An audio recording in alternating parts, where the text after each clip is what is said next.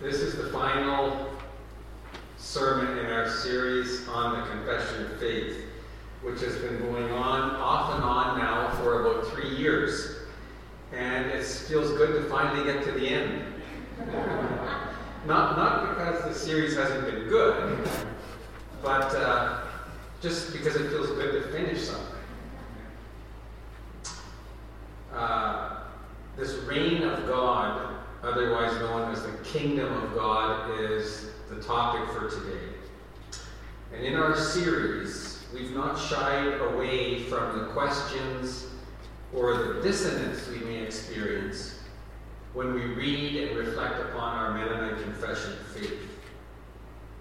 So when you listen to uh, Betty read the article and when you saw it on the screen that Thomas put up there, um, I'm wondering where you experienced consonance, as in where it felt understandable and right, and where you experienced dissonance, as, as in where it felt odd or questionable or disagreeable.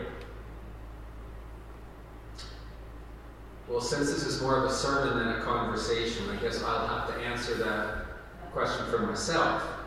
And your answers, of course, may differ. Um, when I hear the article, I experience consonance when the reign, this reign is described as being part of our earthly life. Uh, when it's described as justice, inclusion of people on the margins. I can relate to the idea that as a church, we're to live this reality and be a sign, a, demonst- a demonstrable sign of it. I can resonate with the kingdom of God or the reign of God as a vision for how life should be that guides us. The dissonance for me comes with all of the talk of the future, when Christ, our ascended Lord, will come again in glory to judge the living and the dead. I can't quite imagine the reign of God as something that's going to come miraculously, like an act of God into human history. Like when it says, at Christ's glorious coming again for judgment, the dead will come out of their graves. Those who've done good to the resurrection of life, and those who've done evil to the resurrection of condemnation. God will bring justice to the persecuted and confirm victory over sin, evil, and death. We look forward to the coming, it says, of a new heaven and a new earth. Well, all this, to be honest, I can't quite imagine. And when, I, when I'm honest with myself, I can't say I'm looking forward to a new heaven and a new earth.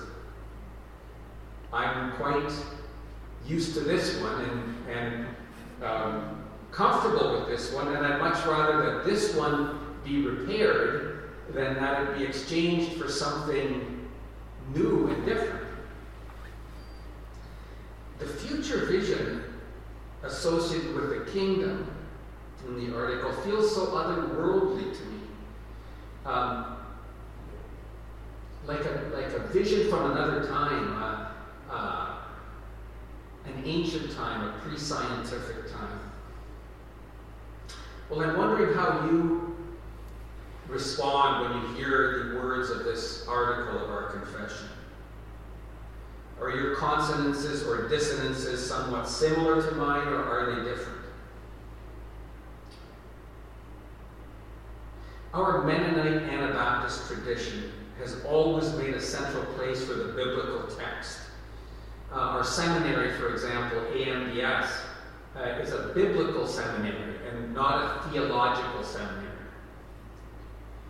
And I think uh, this is probably why this future apocalyptic vision of the kingdom is included so prominently in our confession of faith. It's here in our confession because the vision is so prominent in the Bible.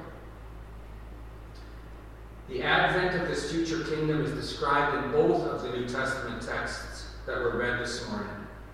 It's striking that in the Gospel of Mark, Jesus says that there are some standing in his day year 30 AD or so, 30, 33, who will not taste death before they see this kingdom of God come with power. And Jesus describes it as the Son of Man coming in the glory of his Father with the holy angels. It's certainly not pictured as a gradual thing.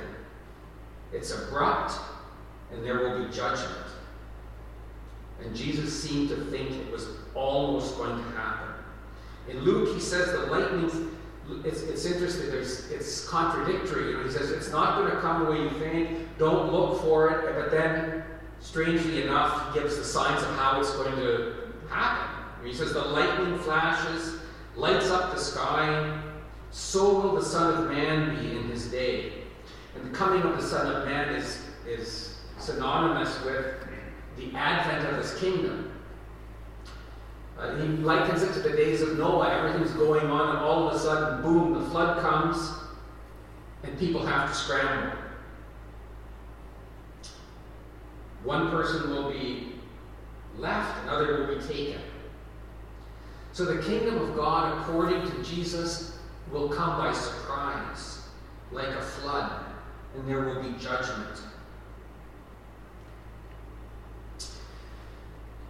I think our confession of faith includes these images and these beliefs because they are in the Bible.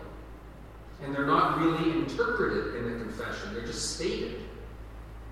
And so, how are we to make sense of them as we read them and reflect on them? I began talking about our consonances and dissonances. Uh, and in a sense, I suppose, according to our Anabaptist tradition, that's probably not the right question to be asking. Because Anabaptists have generally said that what matters most is what the Bible says, not what our feelings or preferences may be. Uh, we've traditionally understood the Bible to have authority over us, including that it should shape our preferences. Right from the very beginning of the Anabaptist movement, Scripture was central. The Reformation, as we know, grew out of a fresh engagement with the biblical texts in the common language of the people. In a sense, it was taken out of the hands of the learned theologians and given to the common person. And the Mennonite church was certainly a, a church of the common people. They firmly believed that the Holy Spirit could inspire anyone, even an illiterate peasant, to read and understand the Bible and our Anabaptist forebears were, were known as people who took it at face value. Testimonies of the martyrs were simply compilations of biblical texts lifted right out of Scripture without, without interpretive commentary. And so, what are we to make of these confessional beliefs that are based so directly on Scripture? Are we to buckle down and just accept them as true, even though they don't make a lot of sense to us?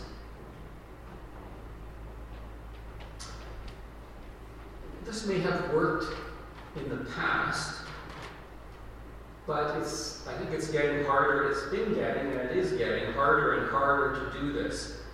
Um, thinking of when I'm talking with young people about baptism, and I find that the confession, as it's written, this article, for example, is as much an obstacle as it is a help.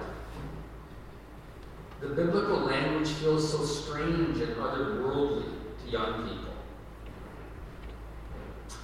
And we're not really willing to believe something anymore just because it's stated clearly in the Bible. Young people want things to make sense. They're looking for biblical truth that somehow is related to what they're learning at school, in science class, in uh, philosophy class. So there has to be some interpretive work done on these biblical statements.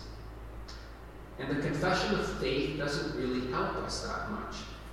It would be nice if it were more helpful. And I wonder why it's not. Uh, it's not that these questions and dissonances were not present in 1995 when it was written. I suppose in many ways in the church it's still too controversial to unpack all these things. I would guess that when most of us think about the kingdom of God today here at Rockway, probably in general in MCEC and MC Canada, we're not thinking so much in terms of the biblical images that were presented today in the readings and that, that are in the article. Um, we're probably thinking more in modern images of the demo- social democratic society, uh, picturing the kingdom as an inclusive society uh, where social justice reigns, where human rights are respected, where there's a transition away from fossil fuels. Most of us would likely understand that God's kingdom is just basically about living what Jesus taught in the here and now, the ethics, the values. We might believe that someday this kingdom will be more complete here than it is now. We might believe that if we work hard enough, things will gradually improve. We probably believe that our job as Christians is to build this kingdom, uh, promote it, even trying to influence secular public policy to be more in line with it. Maybe even running for political office to help, help along the process. As for how history will end or the final kingdom will come, we're not really sure and not all that concerned about it. This is my guess. I'm not sure if you share these feelings, but that's my guess of what generally we would think. And, and this vision, what I'm describing, has really been the approach, I would say, of liberal Protestant theology for at least the last 150 years. And I think probably our vision of the kingdom comes more from this liberal Protestant tradition, theology, than it does from the Bible. Um, most modern Anabaptists like us put a lot less emphasis on the Bible than our foreparents did.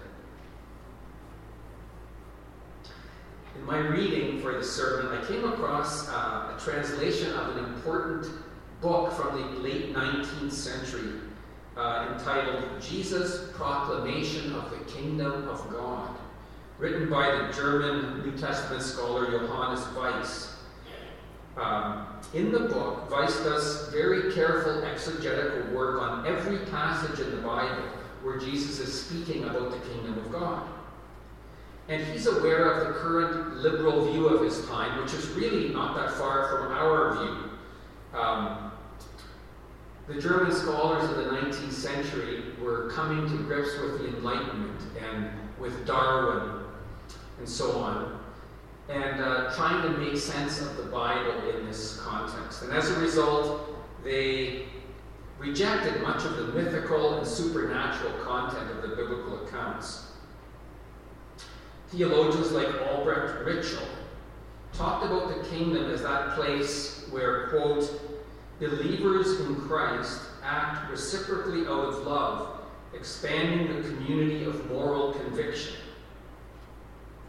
this, I think, is very similar to how we would think today. The kingdom is where Christ's will is practiced. And Ritschl, another thing I found interesting was that Ritschl and others during this time were talking as if this is what Jesus actually taught in his teachings. Um, and this Johannes Weiss shared the liberal view, but he um, suspected that his, his companions were not really being accurate about what Jesus actually taught in the Bible. And so he set about to do a thorough biblical analysis. Uh, and he came to the conclusion that this liberal view of the kingdom which we hold was not at all what Jesus was talking about in his teaching. Jesus, he said, was in fact preaching the kingdom of God with the conviction of a first century Jewish apocalyptic prophet. Just like we heard in these passages that we read from Mark and Luke. As unpalatable as it may sound to modern liberal ears, Weiss contended that Jesus of Nazareth actually believed in another heavenly realm that would be established on earth in a cataclysmic historical event. Jesus believed in a cosmic spiritual battle between Satan, the prince of the air, and God, the Father of all. He believed that this cosmic battle was coming to a head in his lifetime or shortly thereafter, and that he would have some sort of central role in securing its advent or the victory of God. Jesus believed that God's kingdom was at hand, meaning very close, imminent, and he was announcing its certain arrival. He started his ministry by telling people to prepare. Behold, the kingdom of God is at hand, he said. Repent. Think of his Sermon on the Mount in this way. It's really crisis preaching. Those who have two coats, give one away. If your eye causes you to sin, pluck it out. Jesus said, quote, It will be better for you to enter the kingdom of God with one eye than to have two and be thrown into hell. It's clear that he's talking about something very, very different than the liberal idea that we're used to. Something very different than the gradual moral progress vision or the social platform of the Green Party or the NDP or the Liberals. If we were to go through all of the biblical texts, I believe we'd see that Weiss was correct. Jesus was a first century Jewish prophet. He was not a liberal Protestant. Jesus was, in fact, very different from how we often imagine him. He's not from our culture, nor is he from our worldview. I find all this somewhat unsettling. We don't see the world the same way as our founder and Savior did. Maybe this is why the confession doesn't want to get into all this stuff. This is unsettling because as Christians, we want to feel close to Jesus. We like to enlist him for our cause, feel like he's with our as our friend, feel that he agrees with us. We like to cast him in our image. And so when we experience this, this strangeness, this, this dissonance, it's uncomfortable. What are we to do it? What are we to think about all of this? As I've been saying, I don't think our confession alone gives us enough guidance. It just restates, kind of in Anabaptist fashion, it restates a compilation of the biblical texts and leaves us hanging. Um, there's this large hermeneutical gap that exists, and it doesn't seem to address it. So I suppose that this is the work that we have to do uh, in every congregation, in every generation. The question is always how do we go about it? Um, how do we do it in a way that is faithful to the core of the biblical tradition, but that also takes into account the changes that have happened, current knowledge? This is what all churches seek to do, and, and what Rockway Church has been, has been doing since its inception, some 60 years now. So I don't think we need to be, we have to keep going and not be afraid of doing it. And it's, it, it, it always includes a bit of messiness and differences of opinion. I can't say that I have a clear interpretation of what this kingdom of God really is. It still feels like an enigma to me. Um, what is it actually? On the one hand, I don't think, I can't imagine it being this otherworldly thing that breaks into history um, in a sudden wave of judgment. On the other hand, I don't really believe it's something that we can build on our own with our own efforts and hard work alone. Somehow, perhaps it's, it's already here uh, as some sort of a gift or something. But obviously, it's not already here in, many other ways. It's something that seems to require spiritual and moral courage, obviously, something to embody in our daily lives, in our social relations, in the political realm. But it seems to be also something inner and spiritual. We can't just make it happen through public policy alone. It has to do with people's hearts and souls as well. It has this inner dimension and an outer, and these inner and outer have to be are, are, are connected. That's about all I can. And so I'm wondering if what you folks think of what, what is the kingdom of God? The reign of God. What does it look like? How, how, how does one experience it? Um, will it come in its fullness? Uh, well, our, our work on this as a congregation continues. Uh, thank you for listening.